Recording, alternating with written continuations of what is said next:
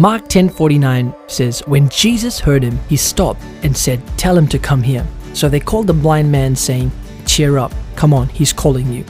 Bartimaeus threw aside his coat, jumped up and came to Jesus. Did you hear that?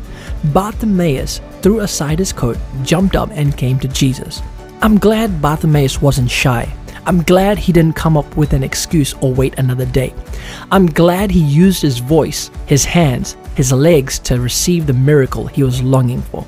I love how it says Bartimaeus threw aside his coat. Do you realize there was a large crowd and in front of everyone publicly, he let go of something he was dependent on because he knew it was his time? Do you realize it's an act of faith to leave behind something you were once dependent on? Friends, excuses are the enemy of faith. Your faith is powerful and must be exercised every day. Whatever we choose to hold on to for too long can become the very obstacles that hinder our faith.